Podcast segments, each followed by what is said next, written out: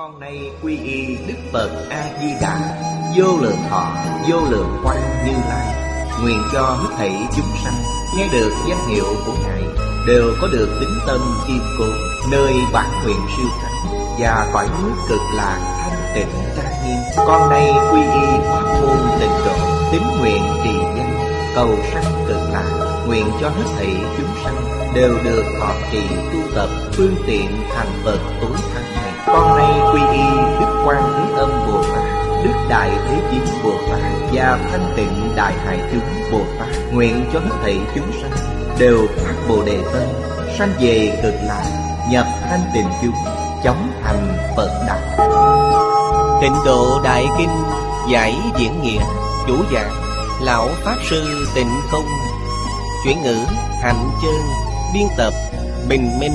Thời gian ngày hai mươi ba tháng hai năm hai nghìn không trăm mười một. Địa điểm Tịnh Tông Học Viện Úc Châu. Tập hai trăm chín mươi tám. Chư vị Pháp Sư, chư vị đồng học, mời ngồi xuống.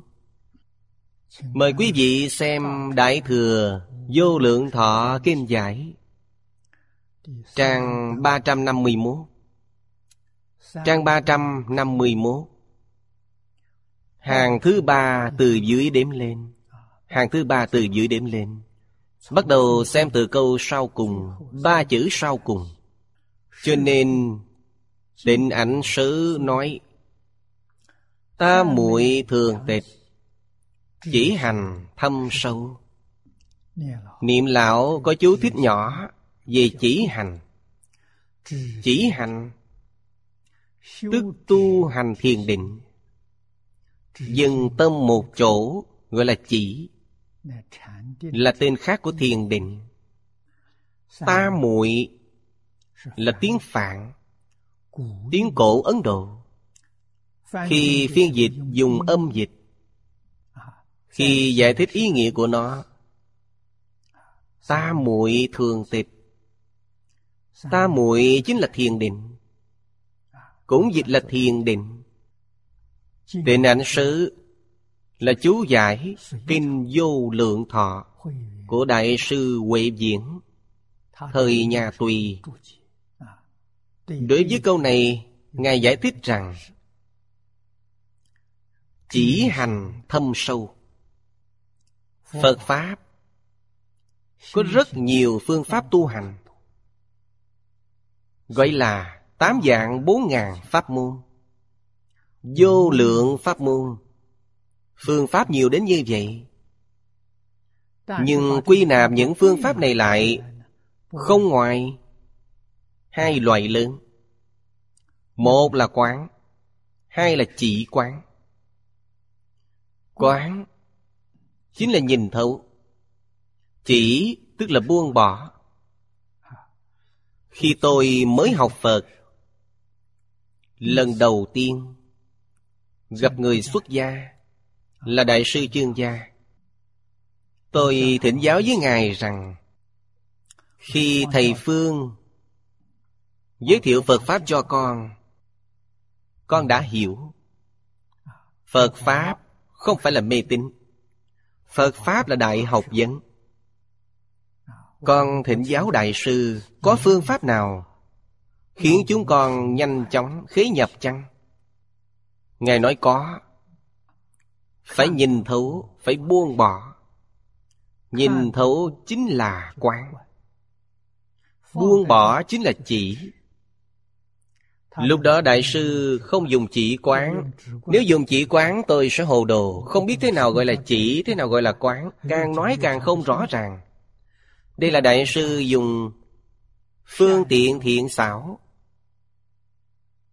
Nói như thế, tuy tôi không hiểu một cách thấu triệt, cũng có ấn tượng mơ hồ. Nhìn thấu, buông bỏ. Nhìn thấu là gì? Hiểu rõ ràng, minh bạch chân tướng sự thật, gọi là nhìn thấu. Sau khi nhìn thấu, ta sẽ buông bỏ. Buông bỏ cái gì? Buông bỏ chấp trước, buông bỏ phân biệt, buông bỏ vọng tưởng. Điều này trong Kinh Luận Đại Thừa, Đức Phật không ngừng nhắc nhở chúng ta. Vì sao vậy? Câu ở trước, quán pháp như huyễn hóa, chúng ta đã hiểu. Quán pháp như huyễn hóa là nhìn thấu. Ta muội thường tịch chính là buông bỏ, thấy rõ chân tướng sự thật. Thế gian này không phải là thế gian này. Trong giáo lý Đại Thừa thường nói về lục đạo thập pháp giới là giả không phải thật. Tất cả mọi hiện tượng đều là huyễn tướng, liệu bất khả đắc. Vấn đề này mãi đến nay, cũng có thể nói là ba mươi năm gần đây, các nhà khoa học phát hiện, giải trừ nghi vấn của chúng ta. Vì quá khứ chúng ta tin, không hoài nghi, nhưng luôn có chút nghi hoặc. Trong Kinh Đại Thừa, Đức Phật nói phàm sở hữu tướng giai thị hư vọng. Hiện tượng này hiện rõ ràng trước mắt, sao lại là hư vọng? Người xưa thật thà, nghe lời. Phật là thánh nhân, tuyệt đối không gạt người. Phật nói là hư vọng, nhất định chính là hư vọng. Nhưng chúng ta không nhìn thấy hư vọng. Giống như chúng ta xem phim, thấy hình ảnh trên màn hình, hình như rất chân thật, không biết là hư vọng. Nếu xem mấy chiếu mới biết đó là hư vọng. Thì ra từng tấm từng tấm phim nhựa trong mấy chiếu không phải thật, là do tốc độ di động của những tấm phim nhựa này. Chúng ta bị hoa mắt, tưởng rằng là thật. Phim ảnh hiện nay tiến bộ hơn, không cần băng nhựa, không dùng phim đèn chiếu, dùng kỹ thuật số. Tần suất hiện nay của tivi so với phim tần suất cao hơn nhiều. Phim một giây chỉ có hai mươi tư tấm, hai mươi bốn lần sanh diệt. Chúng ta đã bị nó lừa rồi. Tivi hiện nay phim kỹ thuật số, như xê đê mà chúng ta đang dùng, tốc độ nhanh hơn quá nhiều so với máy chiếu phim. Cho nên hình ảnh ngày càng chân thật. Chúng ta không nhận ra chỗ sơ hở của họ. Các nhà khoa học đã nói với chúng ta, tất cả những hiện tượng này, hiện tượng vật chất cũng được, hiện tượng tinh thần cũng được, đều là ý niệm. Một ý niệm ví như một tấm phim đèn chiếu. Ý niệm này khởi lên, hiện tượng liền xuất hiện, nhưng nó lập tức biến mất. Đạo lý rất tương tự với hình ảnh ở trên phim. Quý vị xem phim, chúng ta dùng phim trước đây, không thể dùng phim bây giờ. Mở ống kính ra, một tấm phim đèn chiếu phát ra trên màn hình. Phim đèn chiếu chiếu lên màn hình một tấm, ống kính đóng lại đổi sang tấm thứ hai. Mỗi tấm không giống nhau. Giống nhau nó sẽ bất động, mỗi tấm đều khác nhau. Đức Phật nói rằng ý niệm chúng ta niệm niệm không giống nhau, tuyệt đối không có hai ý niệm hoàn toàn tương đồng. Đây là điều không thể. Tốc độ ý niệm nhanh bao nhiêu? Đức Phật Thích Ca Mâu Ni đối thoại với lại Bồ Tát Di Lặc. Đức Phật Thích Ca Mâu Ni rất thú vị, đưa ra một câu hỏi: tâm hữu sở niệm. Trong tâm hàng phàm phu chúng ta khởi lên một ý niệm. Ý niệm này có bao nhiêu niệm di tế tổ hợp thành? Vì thời gian ý niệm này rất dài, chỉ nói đến một khẩy móng tay.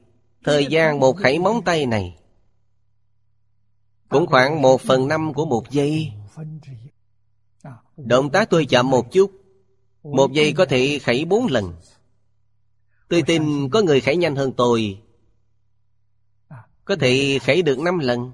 Nếu khẩy năm lần theo cách nói của Bồ Tát Di Lặc, một giây có bao nhiêu ý niệm? Có một ngàn sáu trăm triệu ý niệm. Đơn vị là triệu.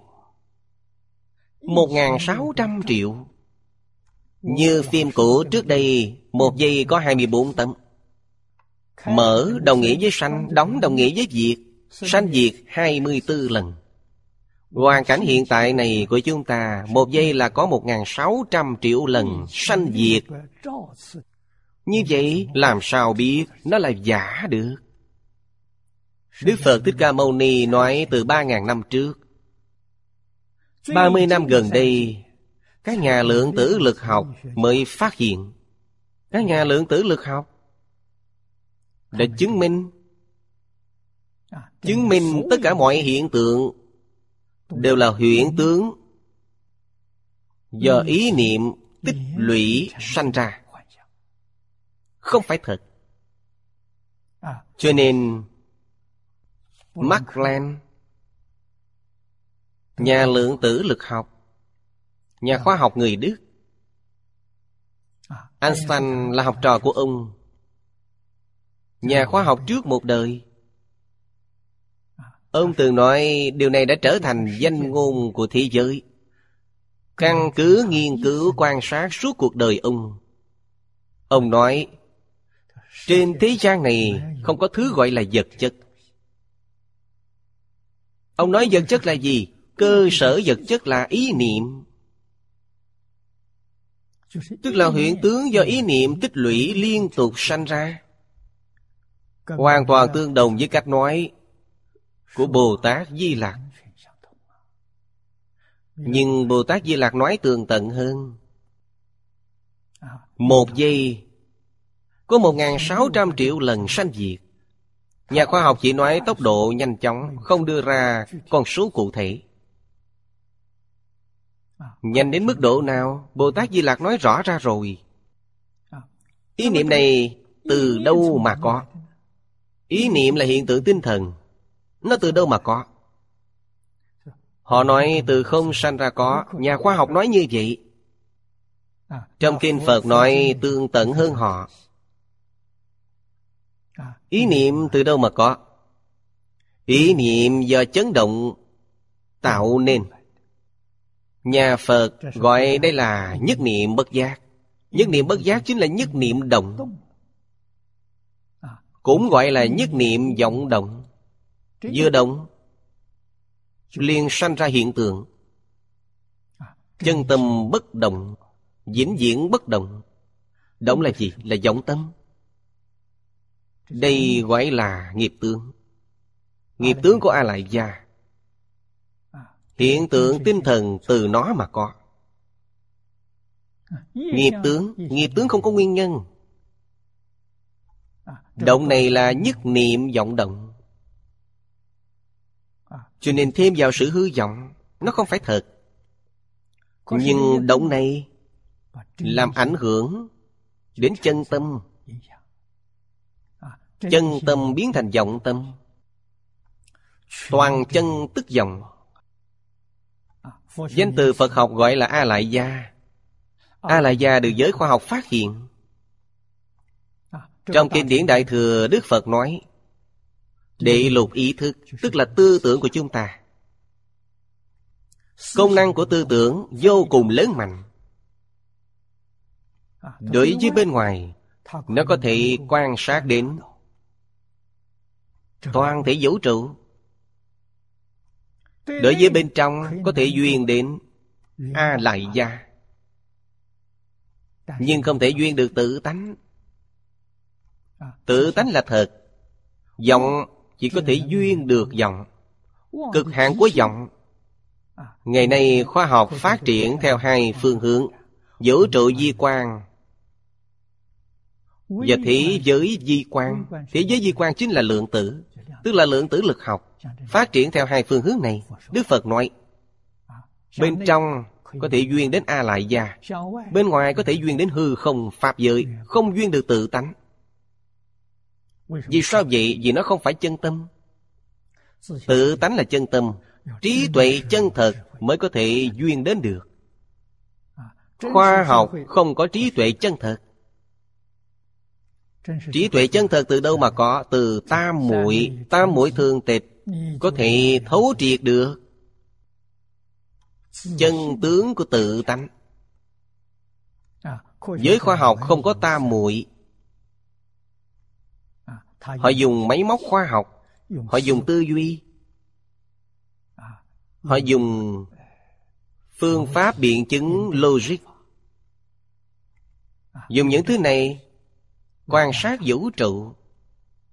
Đức Phật nói những gì A Lại Gia biến hiện, họ đều có thể nhìn thấy. Đây là nói về người thế gian. Đây là dự ngôn của Thế Tôn, ngày nay của ba ngàn năm sau. Quả nhiên được các nhà khoa học phát hiện ra.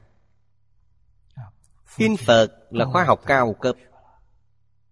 Nếu sâu thêm một tầng nữa, tìm ra bản thể triết học nói, như vậy cần phải dùng đến tam muội, phương pháp tu định. Phật không cần dùng máy móc. Làm sao Ngài nhìn thấy? Nhìn thấy khi trong thiền định. Trong thiền định không có từng không gian, mọi thứ thấy một cách rõ ràng. Tu học Phật Pháp, bất luận là tiểu thừa hay đại thừa, đều tu thiền định. Không phải vừa nhắc đến thiền định liền nghĩ đến thiền tông, sai. Tám vạn bốn ngàn pháp môn là tám vạn bốn ngàn phương pháp tu thiền khác nhau, toàn là thiền định. Thiền định là gì? Chính là Đại sư Chương Gia nói, buông bỏ nhìn thấu. Buông bỏ là thể, nhìn thấu là tác dụng. Nhìn thấu là thể, buông bỏ là tác dụng. Hai loại này có thể hỗ tương làm thể dụng. Nó là một không phải hai. Giống như ngọn đèn vậy. Đèn là thể, ánh sáng là dụng. Ánh sáng cũng là thể, đèn cũng là dụng. Ánh sáng có thể chiếu đến mình, mình phóng ánh sáng chiếu đến mình. Như vậy có thể thấy được tự tánh, thấy được bản thể của vũ trụ vạn hữu. Trong triết học nói, nếu không phải là trí tuệ của tự tánh, ngày nay chúng ta gọi là học thuật. Học thuật bao gồm cả vấn đề này mà giới khoa học đã phát hiện ra. Đây là tri thức, không phải trí tuệ. Trí tuệ có thể thấy được bản thể, tri thức chỉ có thể thấy được hiện tượng. Ngày nay chúng ta gọi là hiện tượng vật chất, hiện tượng tinh thần, hiện tượng tự nhiên. Họ có thể hiểu được. Họ không biết được những hiện tượng này từ đâu đến. Họ không biết điều này. Từ không sanh ra có, không sao có thể sanh ra có. Đây là vấn đề. Chúng ta có lý do tin rằng Hai ba mươi năm sau, Phật giáo không còn là tôn giáo. Vậy là gì? Là khoa học cao cấp. Giới khoa học đã thừa nhận. Nếu họ dùng phương pháp trong kinh Phật nói, quán pháp như huyện hóa, tam muội thường tịch, họ sẽ thành Phật. Vì sao vậy? Vì họ thấy được bản thể. Người thấy được bản thể gọi là thành Phật. Thành Phật chính là trí tuệ viên mãn hiện tiền. Tức là ý này, Phật không phải thần, không phải tiên. Phật là trí tuệ, trí tuệ viên mãn hiện tiền. Đối với phương pháp tu hành, đây là cương lĩnh chung, nguyên tắc chung, rất quan trọng. Dùng tâm một chỗ gọi là chỉ. Chỉ là tâm địa thanh tịnh, không có vọng niệm. Đây gọi là chỉ. Dừng lại một chỗ, bất kỳ một chữ nào đều là thiền định. Chỉ cần ta tập trung vào một chỗ, ý niệm của chúng ta giống như ánh sáng vậy. Quý vị thấy ánh sáng chiếu khắp nơi, ánh sáng của ngọn đèn này, ta thấy không có gì kỳ lạ. Ngọn đèn này ánh sáng chiếu khắp mười phương, chiếu khắp tất cả. Nếu tập trung ánh sáng này vào một điểm, nó liền biến thành tia laser, biến thành phóng xạ. Tấm gan đều có thể xuyên qua. Khi nó phân tán, cách một trang giấy nó cũng không xuyên qua được. Nhưng khi tập trung lại một điểm, sức mạnh này lớn biết chừng nào. Chúng ta thấy ánh sáng mặt trời, dùng kính lúp có thể tụ ánh sáng. Quý vị đặt nó vào điểm trọng tâm, có thể đốt cháy củi ở bên dưới. Khi tập trung hơn, khi tập trung biến thành tia laser, mắt thịt chúng ta không nhìn thấy, nó có thể xuyên qua tấm gan.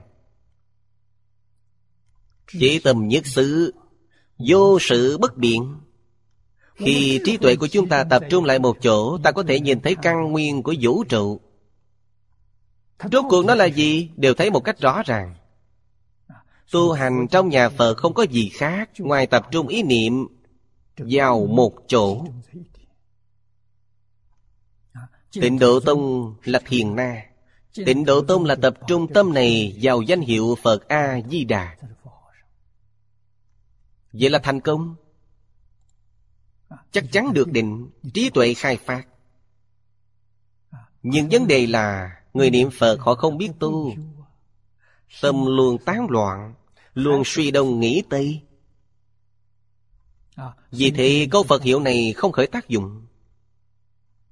Nếu có thể chế tâm một chỗ, trong tâm chỉ có Phật A-di-đà, ngoài Phật A-di-đà ra không có gì cả, nó khởi tác dụng là gì? Ta có thể nhìn thấy thế giới cực lạc, có thể thấy được Phật A-di-đà. Tác dụng này rất lớn. Chúng ta phải tụ tập ý niệm, tụ tập tại một điểm nhỏ nhất. Đây gọi là thiền định.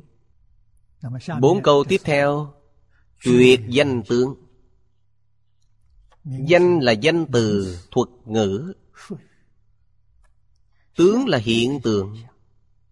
Chúng ta thường nói toàn thể vũ trụ, quy nạp lại không ngoài ba hiện tượng.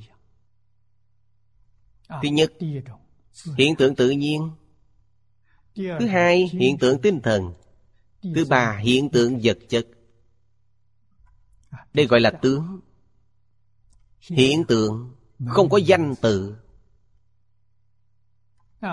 Vì phương tiện cho việc xưng hô mà đặt tên cho nó, cho nên danh là giả danh.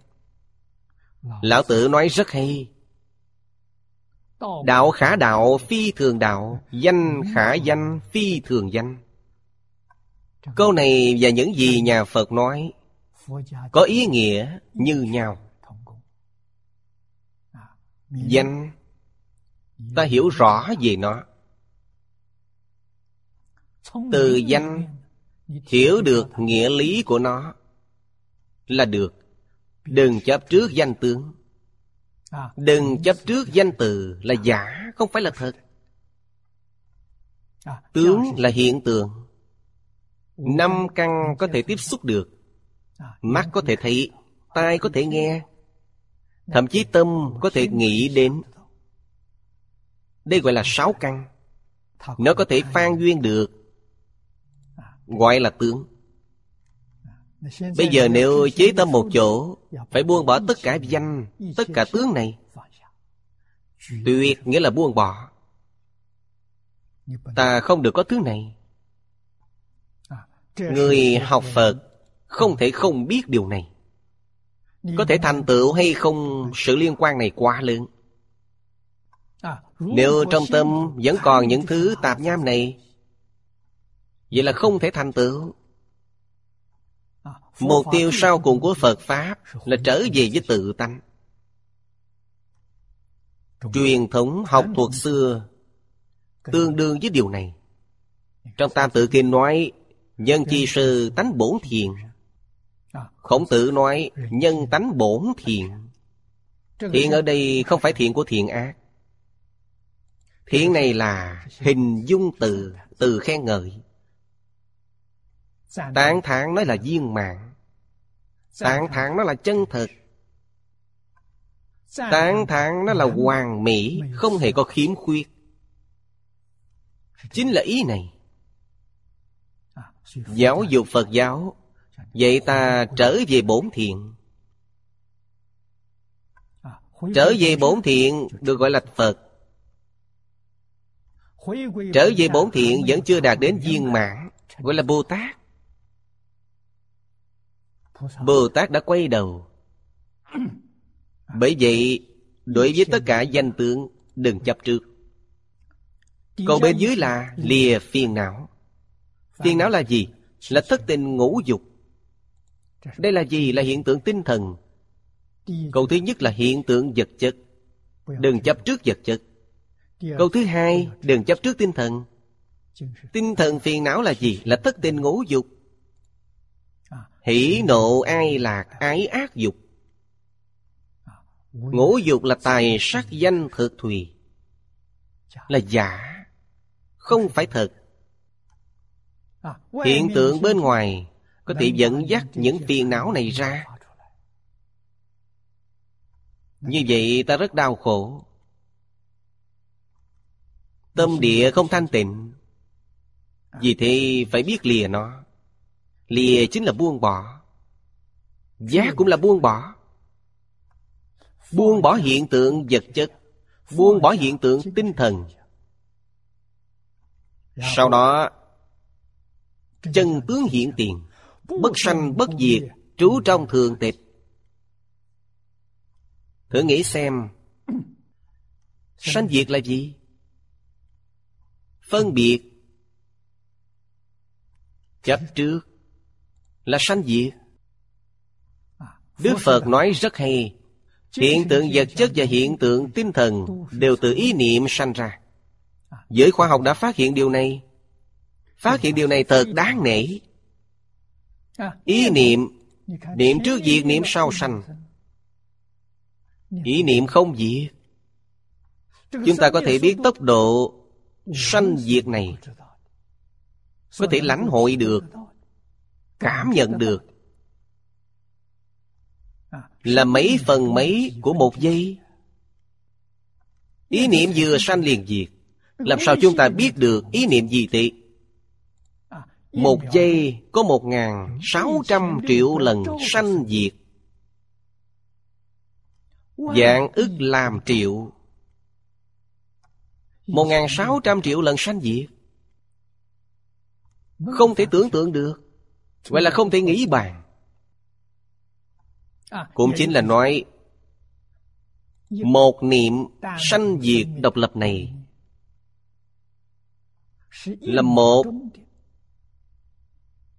trên một ngàn sáu trăm triệu của một giây. Một ngàn sáu trăm triệu lần sanh diệt mới hợp thành một giây. Làm sao chúng ta biết được? Giới khoa học có tính ra kết quả chăng? Tôi cảm thấy rất khó. Họ chỉ phát hiện tốc độ của nó quá nhanh. Nói là huyễn tướng. Do tốc độ nhanh chóng, tích lũy liên tục, sanh ra. Họ nói như vậy. Không sanh, không diệt là thật. Quý vị xem, Lục Tổ Huệ Năng của Thiền Tông thời nhà Đường, minh tâm kiến tánh, chính là cảnh giới này. Kiến tánh là sao? Ngài đã nói ra chân tướng. Đâu ngờ tự tánh vốn tự thanh tịnh. Đâu ngờ tự tánh, nói như ngày nay, quả thật không ngờ. Chân tánh vốn là thanh tịnh.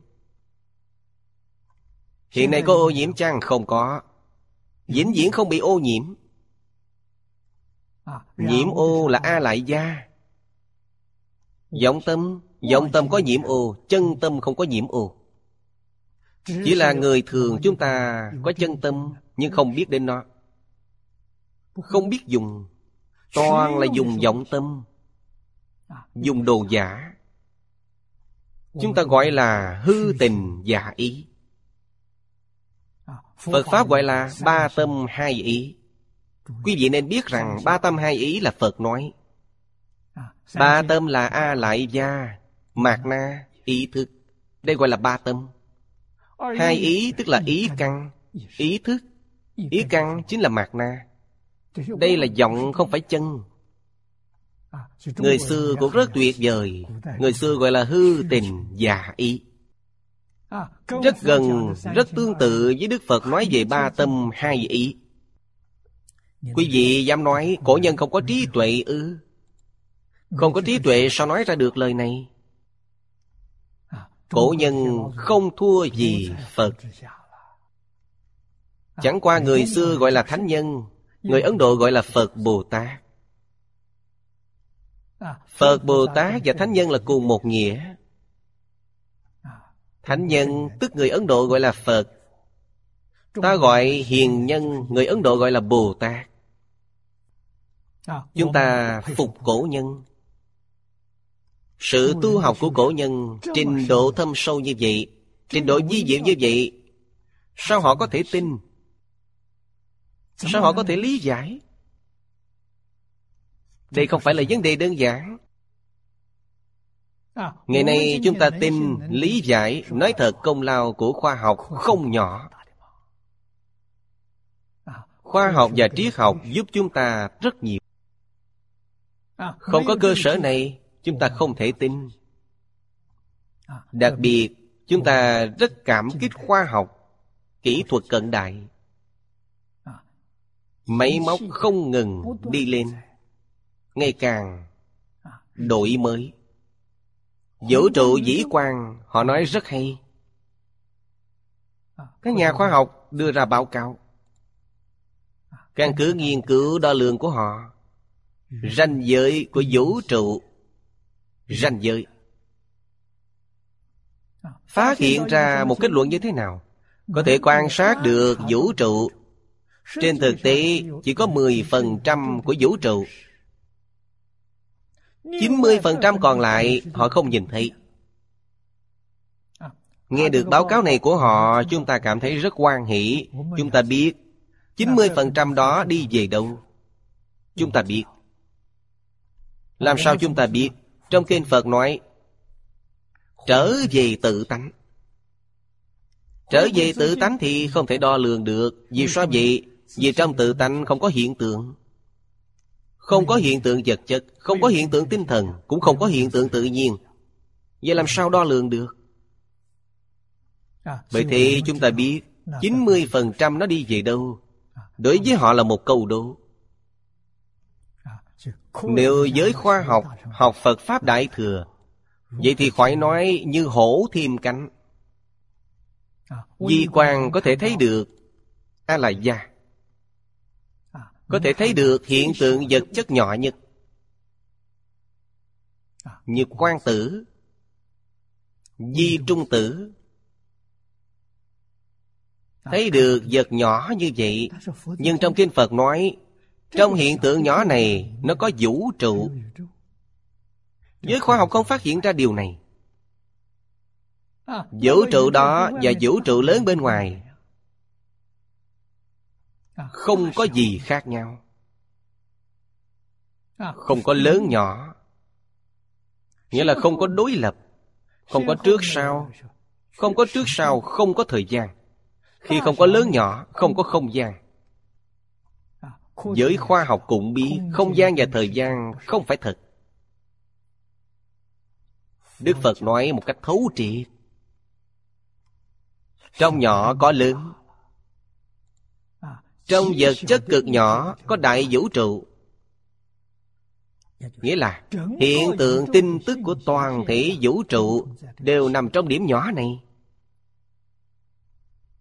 Trong tiểu vũ trụ còn có vi trần, trong vi trần còn có vũ trụ, trùng trùng vô tận. Đây là tánh đức. Ý nghĩa thâm sâu như vậy giới khoa học hiện nay chưa từng nghe nói, họ không nói ra được. Điều này chỉ có trong kinh điển Đại Thừa. Ta muội như thế nào cho nên gọi là thâm sâu? Đây là thậm thâm, chỉ hành thâm sâu. Học Phật cần phải hiểu. Chúng ta học gì? Chúng ta đạt được điều gì? Trên đề kinh nói thanh tịnh, bình đẳng, giác. Đây là mục tiêu tu hành của chúng ta. Ba câu này lý sự sâu cạn khác nhau. Cạn nhất là tâm thanh tịnh. Nếu đạt được tâm thanh tịnh, trí tuệ khai phát. Người được tâm thanh tịnh gọi là A-la-hán. Người được tâm bình đẳng gọi là Bồ-Tát. Đại triệt đại ngộ đó là giác, gọi là Phật. Nó là danh xưng của ba học vị trong Phật giáo. Phật là học vị cao nhất. Phật tương đương với học vị tiến sĩ trong học đường hiện nay. Bồ Tát là thứ hai, học vị thạc sĩ. A-la-hán là học vị thứ ba, học vị đại học. Phải đi lên từng bậc từng bậc một. Đạt được tiêu chuẩn đó là thanh tịnh bình đẳng giác. Học Phật là học điều này. Muốn đạt được cũng là điều này. Do thường hành trung đạo, trú trong diệu quán tất cả như huyện hóa. Đây là người học Phật chân chánh, ngày nay không còn. Trung đạo là gì? Nhị biên đều không chấp trước. Có là cảnh giới vật chất, không là cảnh giới tinh thần. Nhị biên đều không chấp trước. Không chấp trước nhị biên dễ hành bằng cách nào? Ở trước có dạy cho chúng ta nguyên tắc, trang nghiêm các hạnh, đầy đủ giới luật. Quốc sư Hiền Thủ nói trong Hoàng Nguyên Quán với chúng ta về bốn đức: tùy duyên diệu dụng, oai nghi hữu tắc. Đó chính là thường hành trung đạo. Phải tùy thuận chúng sanh, hằng thuận chúng sanh, tùy hỷ công đức. Diệu là gì? Diệu là tâm địa thanh tịnh, không nhiễm chút bụi trần. Đây gọi là diệu. Phàm phu không diệu, họ sanh phiền não. Sáu căn tiếp xúc với cảnh giới bên ngoài, họ sanh khởi hỷ nộ ai lạc ái ố dục, sanh khởi thất tình ngũ dục, sanh khởi tham sân si mạng, phiền não. Họ sanh phiền não. Bồ Tát không sanh phiền não. Bồ Tát sanh trí tuệ. Trí tuệ chính là ở đây nói đến diệu quang, tất cả như huyện hóa. Nghĩa là vạn pháp giai không, họ biết nó sanh diệt trong từng sát na. Họ biết hết thảy mọi hiện tượng, bao gồm thân thể mình, bất khả đắc, đều sanh diệt trong từng sát na. Duyên tụ tướng này có, duyên tán tướng không còn. Mặc dù nguyên tụ cũng không phải thật, vì vậy họ không chấp trước. Không chấp trước sẽ được tự tại, an lạc. Chấp trước liền sanh phiền não. Oai nghi hữu tắc, đây gọi là diệu quán. Chúng ta thấy xã hội ngày nay, trong lịch sử toàn thế giới chưa từng có. Toàn thế giới hỗn loạn. Người phương Tây không cần đến giáo dục tôn giáo, không còn tin có Thượng Đế, không còn tên có thiên đường. Chú quan niệm đạo đức làm người ngày xưa nhờ giáo dục tôn giáo duy trì, hiện nay giáo dục tôn giáo không còn, sụp đổ, xã hội hỗn loạn. Người phương Đông dứt bỏ truyền thống giáo dục, xã hội rất hỗn loạn. Giáo dục tôn giáo, giáo dục truyền thống của Thánh Hiền, duy trì bảo vệ xã hội thế giới này được an định hòa bình suốt mấy ngàn năm. Chư vị Thánh Hiền nói đạo đức nhân lễ nghĩa năm tầng lớp này, căn cứ theo lịch sử thời thượng cổ tam hoàng lấy đạo trị thiên hạ. Đạo là vô vi nhi trị, là tầng cao nhất. Đến ngũ đế hạ xuống một bậc. Ngũ đế dùng đức trị thiên hạ, thì diễn tiến của xã hội ngày càng đi xuống. Nguyên nhân vì sao? Nguyên nhân chung là do giáo dục. Cổ nhân đề xuất kiến quốc quân dân, dạy học quan trọng nhất.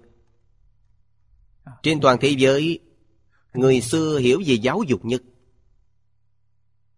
Mỗi quốc gia dân tộc trên toàn thế giới chỉ có Trung Quốc có nền trị an kéo dài năm ngàn năm. Người phương Tây nghiên cứu lịch sử, không ai không khâm phục, không ai không tôn trọng cổ nhân. Một đất nước lớn như thế, một dân tộc đông như vậy, vì sao có thể suốt mấy ngàn năm duy trì được nền thống nhất, đại thống nhất, có thể đạt được hiệu quả của một nền trị an lâu dài? Vì sao vậy? Nhờ có giáo dục. Nền chính trị thời cổ đại đặt giáo dục lên hàng đầu. Hay nói cách khác, tất cả thiết bị đều để phục vụ giáo dục. Điều này phương Tây không có. Chính phủ ngày xưa chính thức thiết lập quan viên chủ quản giáo dục. Như thời đại vua Nghiêu, vua Thuấn, Thuấn chính thức thiết lập một quan vị gọi là tư đồ. Tư đồ là quản lý về giáo dục, đồ là đệ tử, học trò. Bốn nghìn năm trăm năm trước, quốc gia chính thức thiết lập cơ cấu giáo dục nhân dân. Bắt đầu dạy từ đâu? Bắt đầu dạy từ lúc mang thai, gọi là thai giáo. Người phương Tây nằm mơ cũng không nghĩ đến. Giáo dục căn bản tức là nền giáo dục từ nhỏ. Từ sơ sanh đến ba tuổi là một ngàn ngày. Thời gian này là nền tảng của giáo dục. Ai dạy? Người mẹ dạy. Cho nên trong cổ lễ, người mẹ vô cùng vĩ đại. Hiện nay có rất nhiều người ngộ nhận, nói rằng phụ nữ trong chế độ ngày xưa bị xem nhẹ, quá sai lầm. Đây là chưa từng đọc sách, đổ oan cho người xưa. Ngày xưa đối với phụ nữ, đây là giáo dục, coi trọng phụ nữ còn hơn cả nam giới. Quý vị thấy trong cổ lệ nói, người chồng có thể không tôn kính thê tử mình chăng? Sứ mạng của thê tử của mình là thay gia tộc ta nuôi dưỡng, dạy dỗ đời kế tiếp. Có thể không cảm ơn chăng? Có thể không tôn trọng chăng? Không tôn trọng, họ chính là bất hiếu với cha mẹ, bất hiếu với tổ tông. Đặc biệt nhấn mạnh điều này. Đối đại với con cái mình, con cái là người nối tiếp của tổ tông. Ta nối tiếp tổ tông, chúng nối tiếp ta. Nếu ta không tiếp tục giáo dưỡng chúng, gia tộc ta không còn hậu duệ. Đã nói đến mức độ này. Trong lịch sử đều dùng Tam Thái thời nhà Chu làm gương. Ba vị đại thánh nhân Thái Khương, Thái Nhậm, Thái Tự. Thái Khương là tổ mẫu của Giang Vương, Thái Nhậm là mẹ của Giang Vương, Thái Tự là vợ của Giang Vương, gọi là Tam Thái. Về sau chồng gọi vợ là Thái Thái, xuất phát từ điển tích này. Thái Thái là thánh nhân, họ nuôi dưỡng con cái của mình. Giang Vương, Võ Vương, Chu Công đều là thánh bậc nhất trong lòng của Khổng Tử. Từ đâu mà có? Do người mẹ dạy mà ra. Trách nhiệm của người phụ nữ là giúp chồng dạy con. Trong gia đình có hiền nhân xuất hiện hay không, có thánh nhân xuất hiện hay không, then chốt ở người phụ nữ. Sứ mạng của người phụ nữ lớn hơn sứ mạng của người nam rất nhiều lần. Thánh hiền của quốc gia từ đâu mà có? Người mẹ đào tạo nên. Ngày nay chúng ta thấy xã hội động loạn đều có nguyên nhân cả, không thể trách bất cứ ai, là nguyên nhân của lịch sử. Người Trung Quốc coi nhẹ truyền thống văn hóa, là Thái hậu Từ Hy, cách chúng ta hiện nay hai trăm năm. Một trăm năm cuối thời nhà Thanh do bà chấp chính, không tôn trọng truyền thống văn hóa. Bà rất mê tín. Vì sự sao nhãn của bà, trên dưới làm theo. Có người đọc sách thánh hiền, nhưng không có người hành đạo thánh hiền. Đây gọi là ngụy quân tử. Nếu chứ vị đồng học có xem qua bút ký của Tăng Quốc Phiên, gia thư, gia huấn, trong bút ký đó của ông nói rất nhiều, nói đến người đương thời đọc sách thánh hiền, không làm việc thánh hiền, sanh khởi tâm tự tư tự lợi, bắt đầu xuất hiện hành vi hối lộ phạm pháp. Tuy không nghiêm trọng nhưng đã xảy ra. Không có giáo dục thánh hiền, tình trạng này ngày càng phát triển. Như vậy không đáng sợ sao? Ông Tăng Quốc Phiên nói không sai. Phát triển đến hôm nay, biến thành xã hội như bây giờ. Sau khi nhà Thanh mất nước đến nay là một trăm năm. Một trăm năm này chẳng những không có người hành đạo thánh hiền, đến người nói cũng không có, không có ai nhắc đến. Ngày nay nói đến văn hóa truyền thống xưa, quý vị xem, mọi người đều cảm thấy rất xa lạ. Còn không bằng người phương Tây.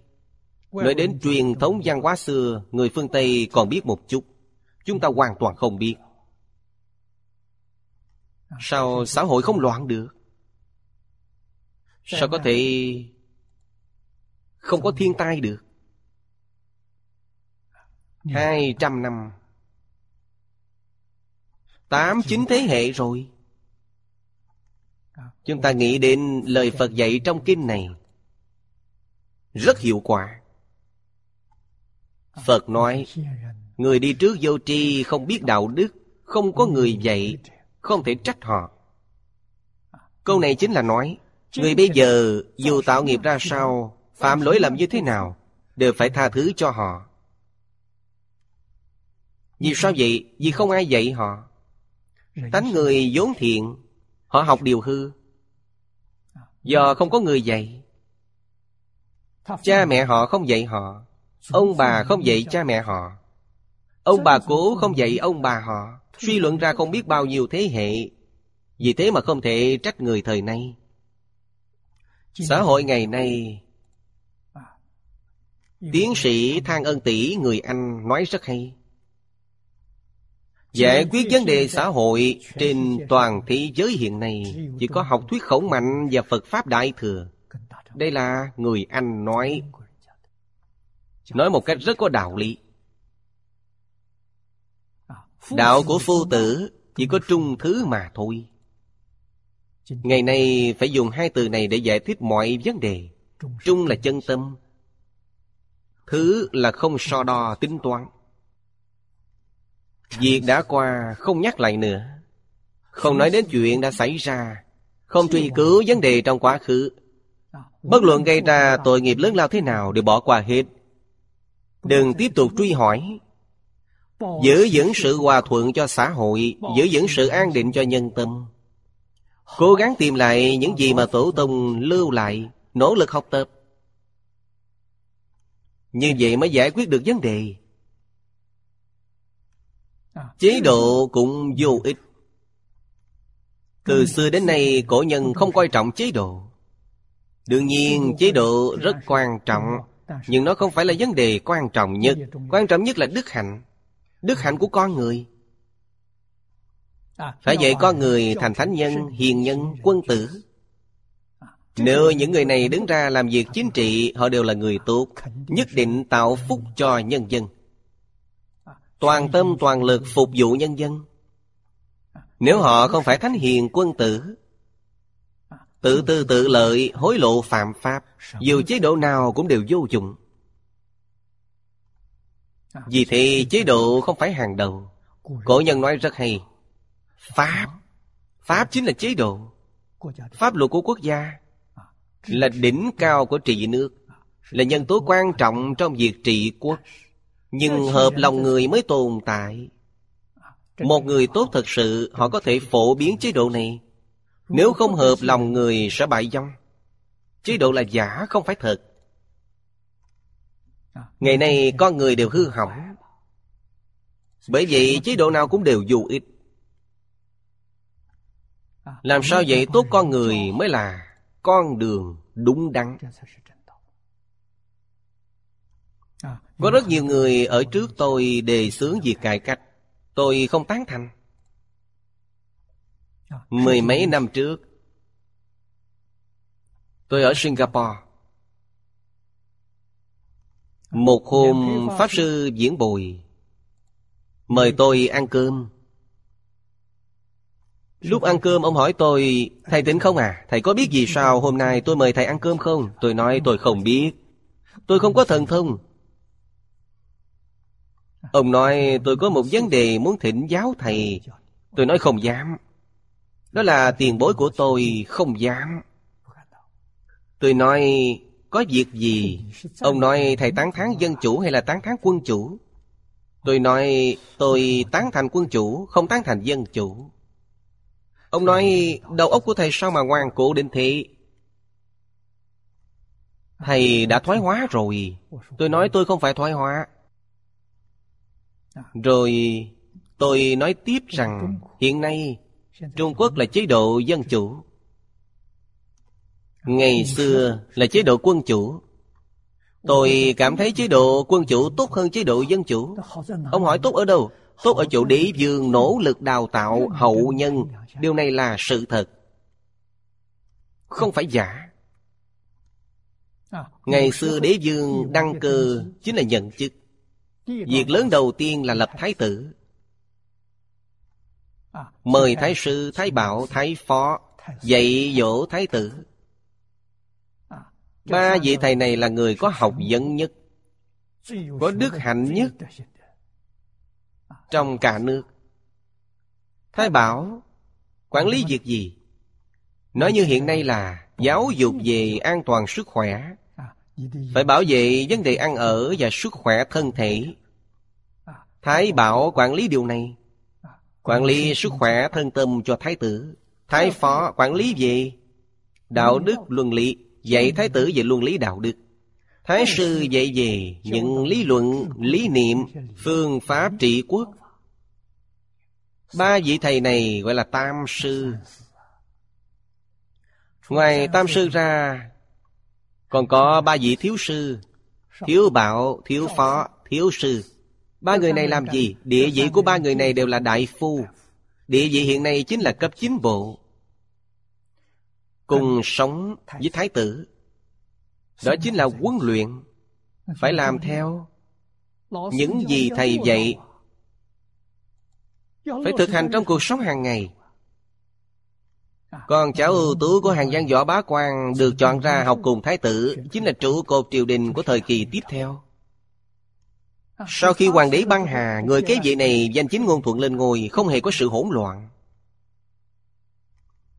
Dân chủ không có. Dân chủ là chọn ra, không có lý niệm thống nhất, không sánh bằng quân chủ.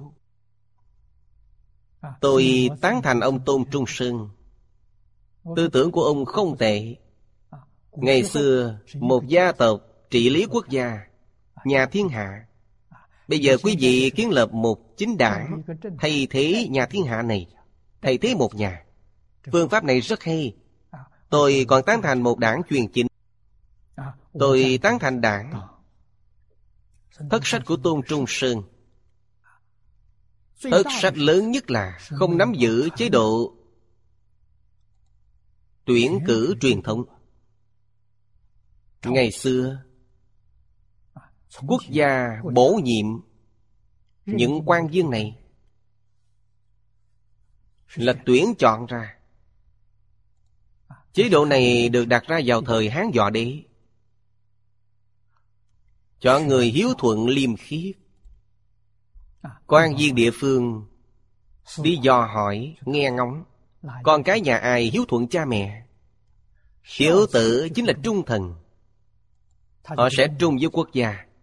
Liêm khiết là không tham ô, tức là hai chữ này. Tuyển chọn người như vậy, sau khi tuyển chọn, quốc gia chịu trách nhiệm đào tạo họ, giống như học bổng vậy. Cuộc sống của họ do quốc gia lo liệu, không có gì lo lắng, chỉ nỗ lực học hành. Học hành ưu tú sẽ được làm quan, tham gia thi cử. Thi cử cũng có ba cấp bậc, như tiến sĩ, cử nhân, tú tài, ba cấp bậc. Dựa vào thi cử, quốc gia mới bổ nhiệm quý vị. Cho nên quốc gia này mấy ngàn năm không suy yếu. Nó có rất nhiều phương pháp hay. Tôn Trung Sơn tiên sinh thành lập chính đảng. Tư cách vào đảng của đảng viên không áp dụng hiếu liêm. Nếu dùng hiếu liêm, ông sẽ thành công.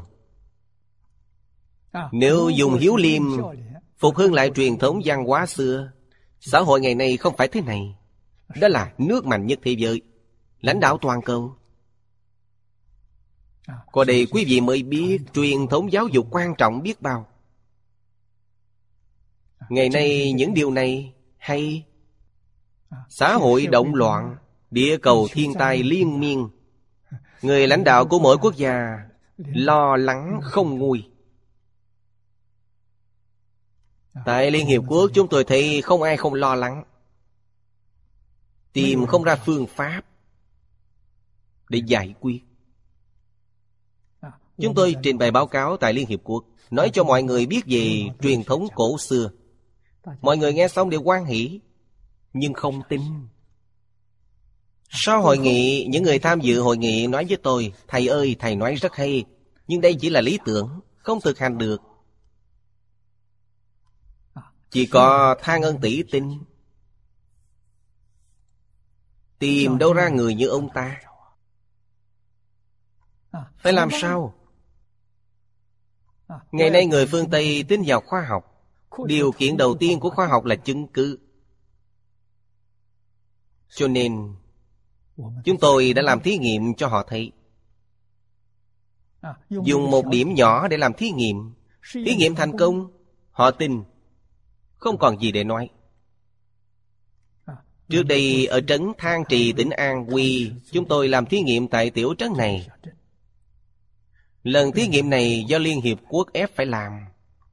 Thật tuyệt vời, thí nghiệm thành tựu. Lần báo cáo đó chúng tôi thể hiện rất thành công. Thí nghiệm thành tựu, ảnh hưởng rất lớn, chứng minh truyền thống văn hóa xưa mãi đến hôm nay vẫn giữ nguyên giá trị. Lời của Thang Ân Tỷ không sai, thật sự có thể cứu thế giới, có thể cứu giảng địa cầu này. Người biết điều này quá ít ỏi, chướng ngại lại nhiều quá. Người học Phật chúng ta phải đem Phật Pháp Đại Thừa, văn hóa truyền thống cống hiến cho thế gian này, đặc biệt là người có tâm trên thế giới này. Muốn phát nguyện cứu thế giới, muốn cứu quốc gia, cứu dân tộc. Tôi thường nói, chúng tôi là người đã quá tuổi rồi. Ngày xưa bảy mươi tuổi về hưu rồi, tám mươi tuổi trở lên chuẩn bị giáng sanh. Chúng tôi đi vào giai đoạn cầu giảng sanh sau cùng. Những vấn đề này lớp trẻ quý vị cần phải lưu ý. Tự độ độ tha, nhưng diệt thế gian.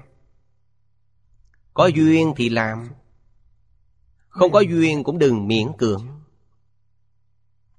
Điều này rất quan trọng. Tùy duyên diệu dụng, tuyệt đối không vướng mắc vào danh văn lợi dưỡng. Nó gây tai hại rất nghiêm trọng cho bản thân mình. Trong đời này khó gặp được Phật Pháp. Đây là việc không đơn giản.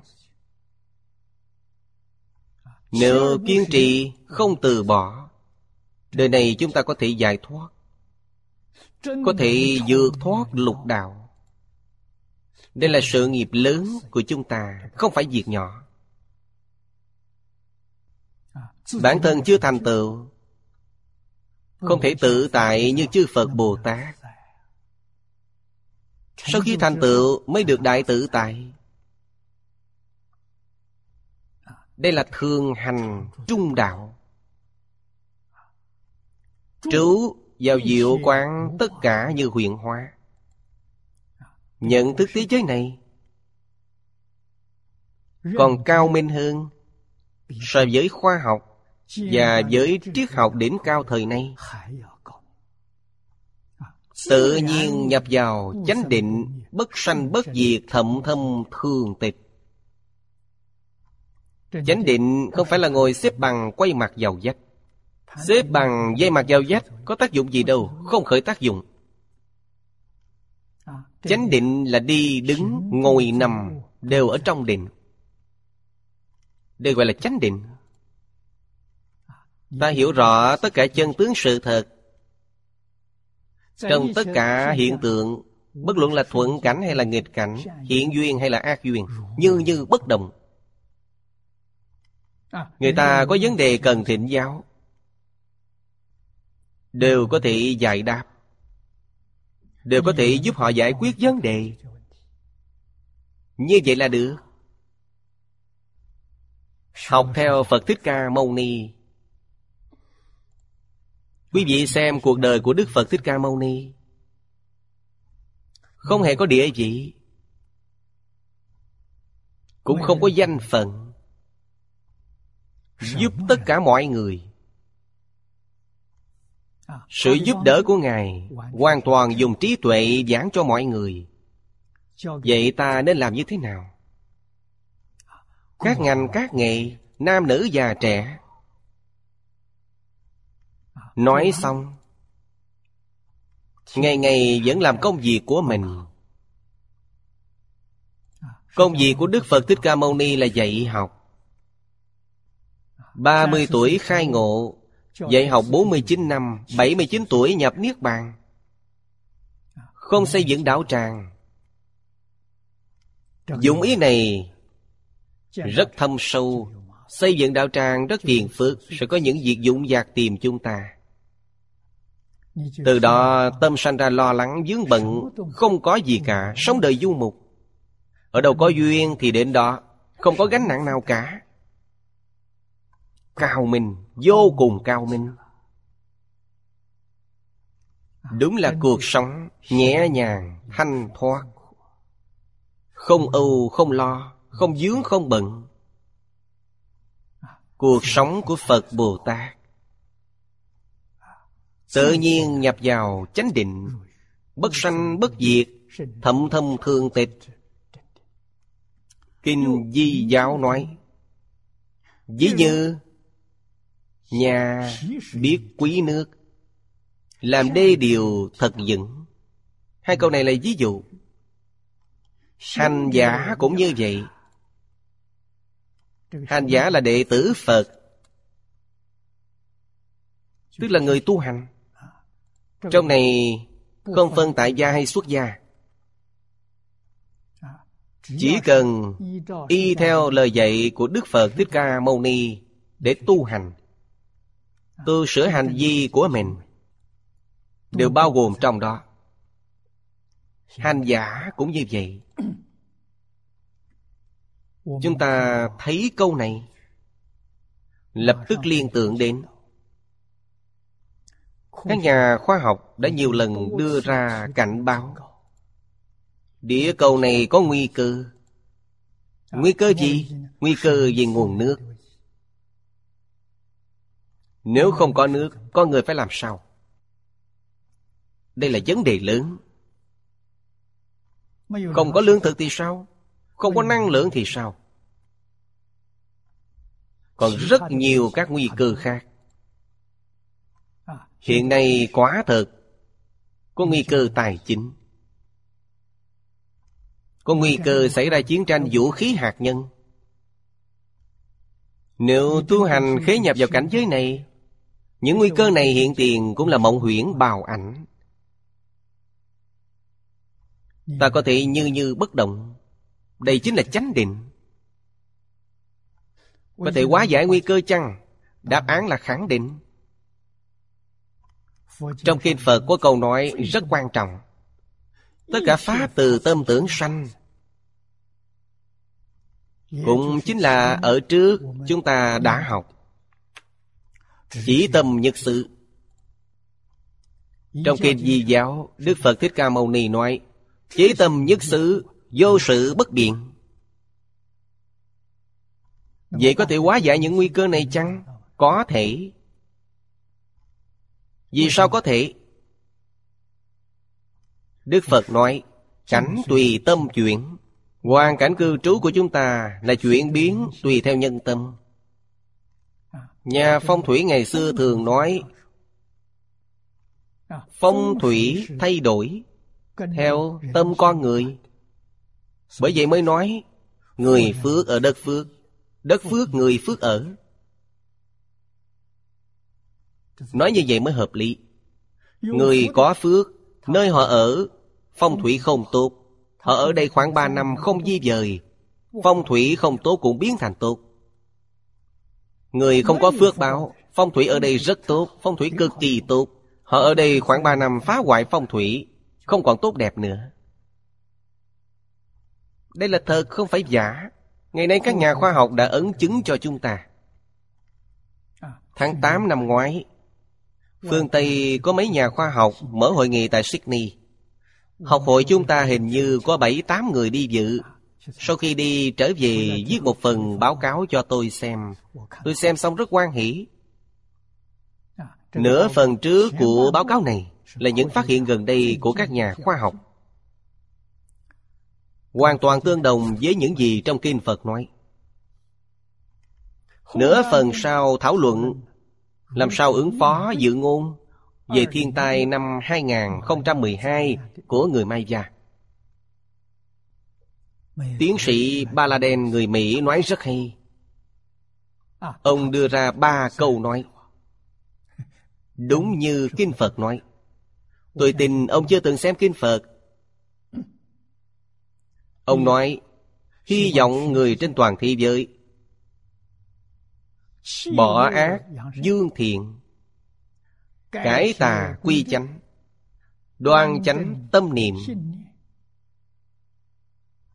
Chẳng những có thể hóa giải thiên tai này, còn có thể đưa địa cầu đến một tương lai càng tốt đẹp hơn. Ông nói câu này quá hay. Nhưng vấn đề là thế gian này mấy ai có thể cải tà quy chánh?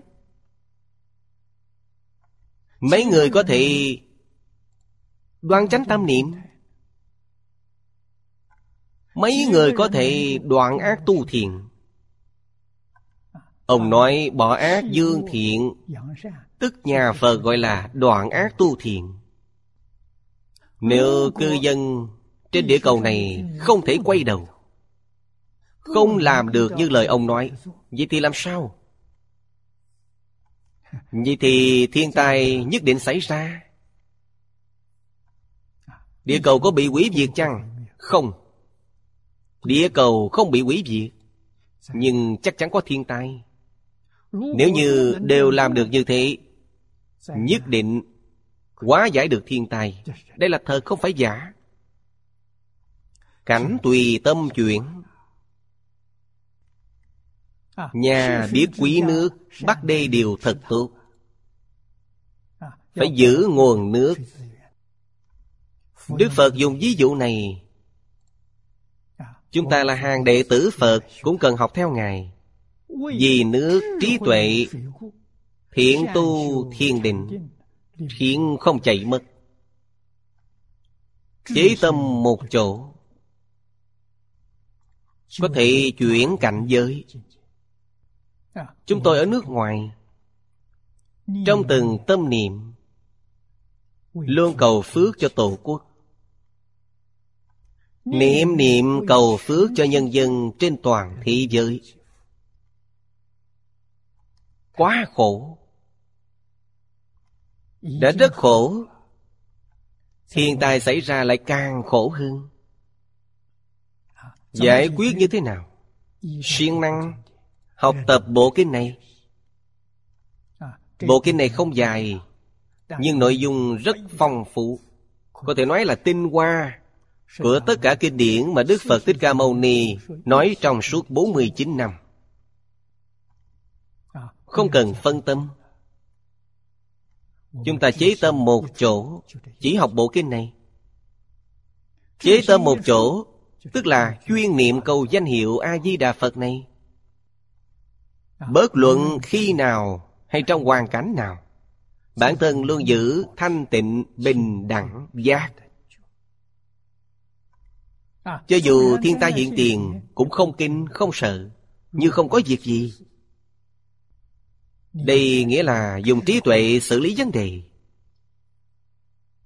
Nếu hoảng loạn thì coi như xong. Thuận cảnh, thiện duyên,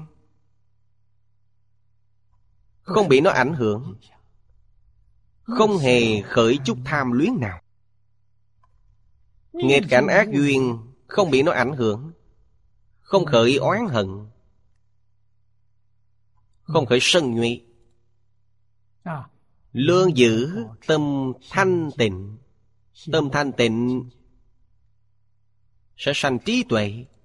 Trí tuệ có thể giúp chúng ta giải quyết tất cả mọi vấn đề. Tri thức không được. Trước đây chúng tôi đại diện Đại học Úc Châu tham gia hội nghị hòa bình của Liên Hiệp Quốc. Bao nhiêu năm nay từng tham gia mười mấy lần. Chúng tôi phát hiện hội nghị hòa bình của Liên Hiệp Quốc đã mở hơn ba mươi năm. Bắt đầu từ năm một nghìn chín trăm bảy mươi, ít nhất cũng ba mươi sáu, ba mươi bảy năm rồi. Càng mở hội nghị, thế giới càng loạn. Tần suất xung đột tăng cao mỗi năm. Thiên tai ngày càng nghiêm trọng hơn. Nguyên nhân do đâu? Những người chúng tôi gặp đều có tri thức phong phú, đều có thân phận giáo thọ của trường đại học, học vị tiến sĩ, có tri thức. Tri thức có giới hạn. Tri thức giải quyết vấn đề để lại hậu di chứng. Mục đích câu học của phương Tây và phương Đông không giống nhau. Thời cổ lão của Ấn Độ và Trung Quốc đều cầu trí tuệ, không phải cầu tri thức. Rất coi trọng trí tuệ.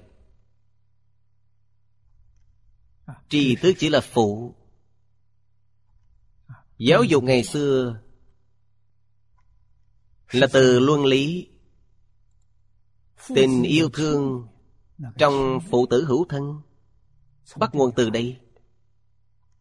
Cho nên toàn bộ nền giáo dục là giáo dục của tình yêu thương. Yêu thương người thì không thể hại người. Nền giáo dục này được phổ biến suốt hơn năm ngàn năm. Chúng ta có lý do tin rằng không chỉ năm ngàn năm, vì thời đại thượng cổ chưa phát minh ra văn tự. Không có văn tự không có nghĩa là không có giáo dục. Bà La Môn giáo của Ấn Độ, tôi có giao tiếp với họ. Họ nói với tôi lịch sử của họ có hơn mười ba ngàn năm. Tôi có lý do tin rằng truyền thống văn hóa xưa tuyệt đối không thua kém, chỉ là không có văn tự ghi chép lại. Văn tự là từ thời Phục Hy đến Hoàng Đế, phát minh vào thời kỳ này, đến Hoàng Đế mới thực sự hình thành. Phục Hy vẽ bát quái. Phục Hy đến Hoàng Đế là một ngàn năm. Khổng Tử nói rất hay. Ông nói với mọi người, cũng chính là nói với chúng ta, những gì ông học, ông tu, ông dạy và truyền bá trong một đời này không phải là của bản thân ông, đều là của cổ nhân truyền lại.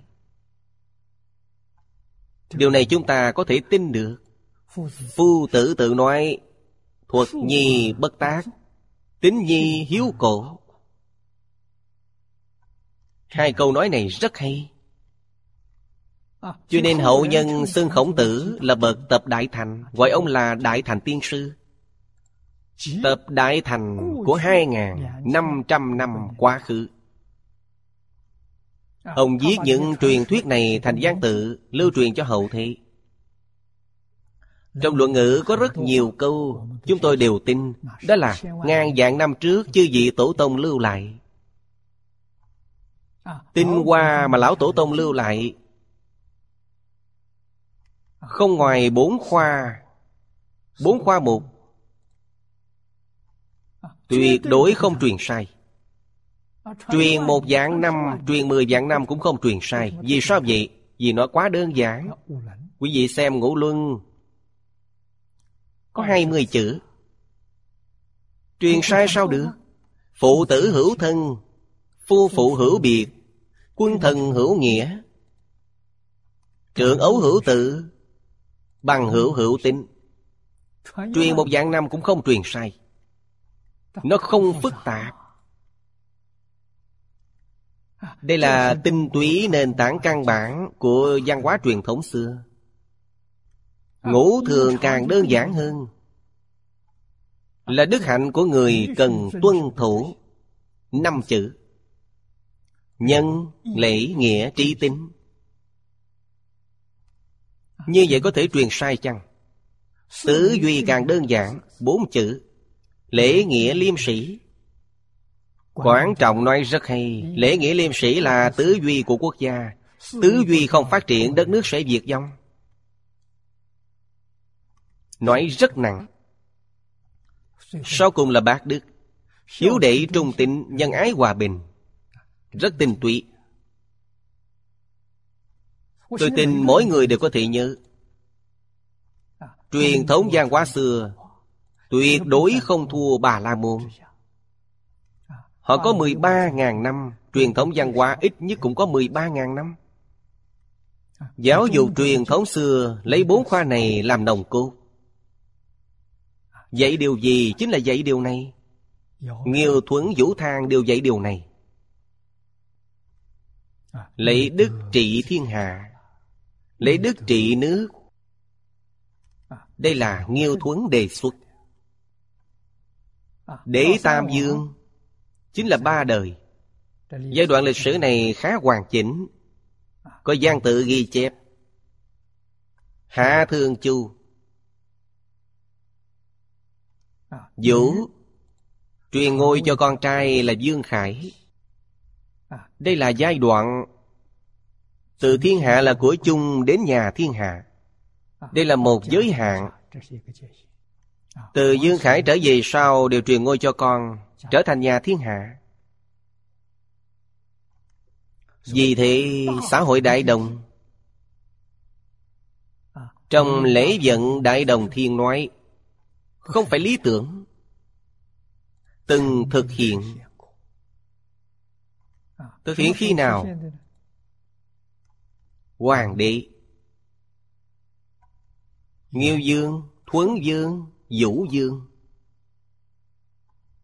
thời đại của họ là xã hội đại đồng. Tam đại trở về sau trở thành nhà thiên hạ. Đó là xã hội bậc trung, không phải đại đồng.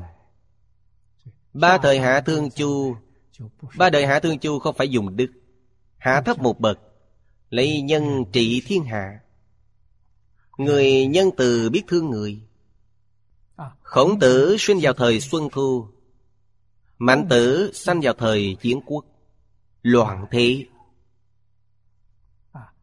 Đoạn loạn trước sau khoảng hơn bốn trăm năm. Thời loạn.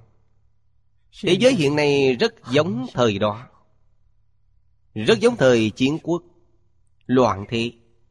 Nhưng lúc đó những vị quốc quân nói nghĩa khí, nhưng không còn dùng nghĩa trị thiên hạ. Tần Thủy Hoàng thống nhất thời kỳ Chiến Quốc. Đây là lần đầu tiên đại thống nhất toàn quốc. Ông ta dùng pháp, dùng pháp của Thương Ưởng. Chưa đến mười lăm năm thì mất nước. Nhà Hán phục hưng, kế thừa đại thống nhất này. Hán Vũ Đế định ra rất nhiều chế độ, dùng lễ trị thiên hạ. Đạo đức nhân lễ nghĩa. Lễ là chủ yếu, pháp là hỗ trợ. Từ thời nhà Hán cho đến Mãn Thanh đều lấy lễ trị thiên hạ. Hai ngàn năm. Quốc gia trường trị Cửu An có đạo lý của nó. Lễ không còn, đến thời Dân Quốc lễ không còn. Lễ không còn thì thiên hạ đại loạn. Những lời của cổ nhân hoàn toàn thành hiện thực, có sự ấn chứng của lịch sử. Ngày nay chúng ta phải làm sao? Tìm đạo đức quá cao không làm được, nói nhân nghĩa cũng quá xa xỉ. Có thể chỉ nói được mà không thể thực hiện. Tốt nhất vẫn là tìm lễ trở về, khôi phục lễ trị ngày xưa, lấy lễ trị thiên hạ. Dùng phương pháp cũ, có pháp hỗ trợ, xã hội có thể khôi phục lại nền an định hòa bình. Nhân dân lại có thể sống cuộc đời hạnh phúc mỹ mãn. Không tìm ra phương pháp nào khác. Nhất định phải khôi phục giáo huấn của Thánh Hiền. Ngàn vạn năm trước, Tổ Tông đặt ra cho chúng ta bốn khoa này. Bốn khoa này có thể thay đổi chăng? Ngũ luân, ngũ thường, tứ duy, bạc đức. Đây đúng là quốc bảo. Nếu như đánh mất những thứ này, vậy thì thật đáng sợ. Một đất nước mất chính quyền không sao, nếu văn hóa bị tiêu diệt vậy là hết. Trong lịch sử Trung Quốc có hai lần mất chính quyền. Vào thời nhà Nguyên, bị người Mông Cổ đoạt mất chính quyền. Đến thời nhà Minh, lần nữa bị người Mãn Thành cướp mất, lại hai lần, nhưng văn hóa không hề mất. Nếu đánh mất văn hóa, dân tộc này sẽ bị tiêu diệt. Trên thế giới có bốn nền văn minh cổ đại, nay chỉ còn lại Trung Quốc. Văn hóa xưa có tồn tại được hay không, chính là dựa vào thời đại này của chúng ta. Người thời này không biết cách giữ vững đê điều, không biết bảo hộ, vậy coi như xong. Chúng ta xem những kinh văn này, cảm khái giảng phân. Phật Pháp Đại Thừa là đương thời Thế Tôn dạy suốt bốn mươi chín năm. Nó không phải tôn giáo.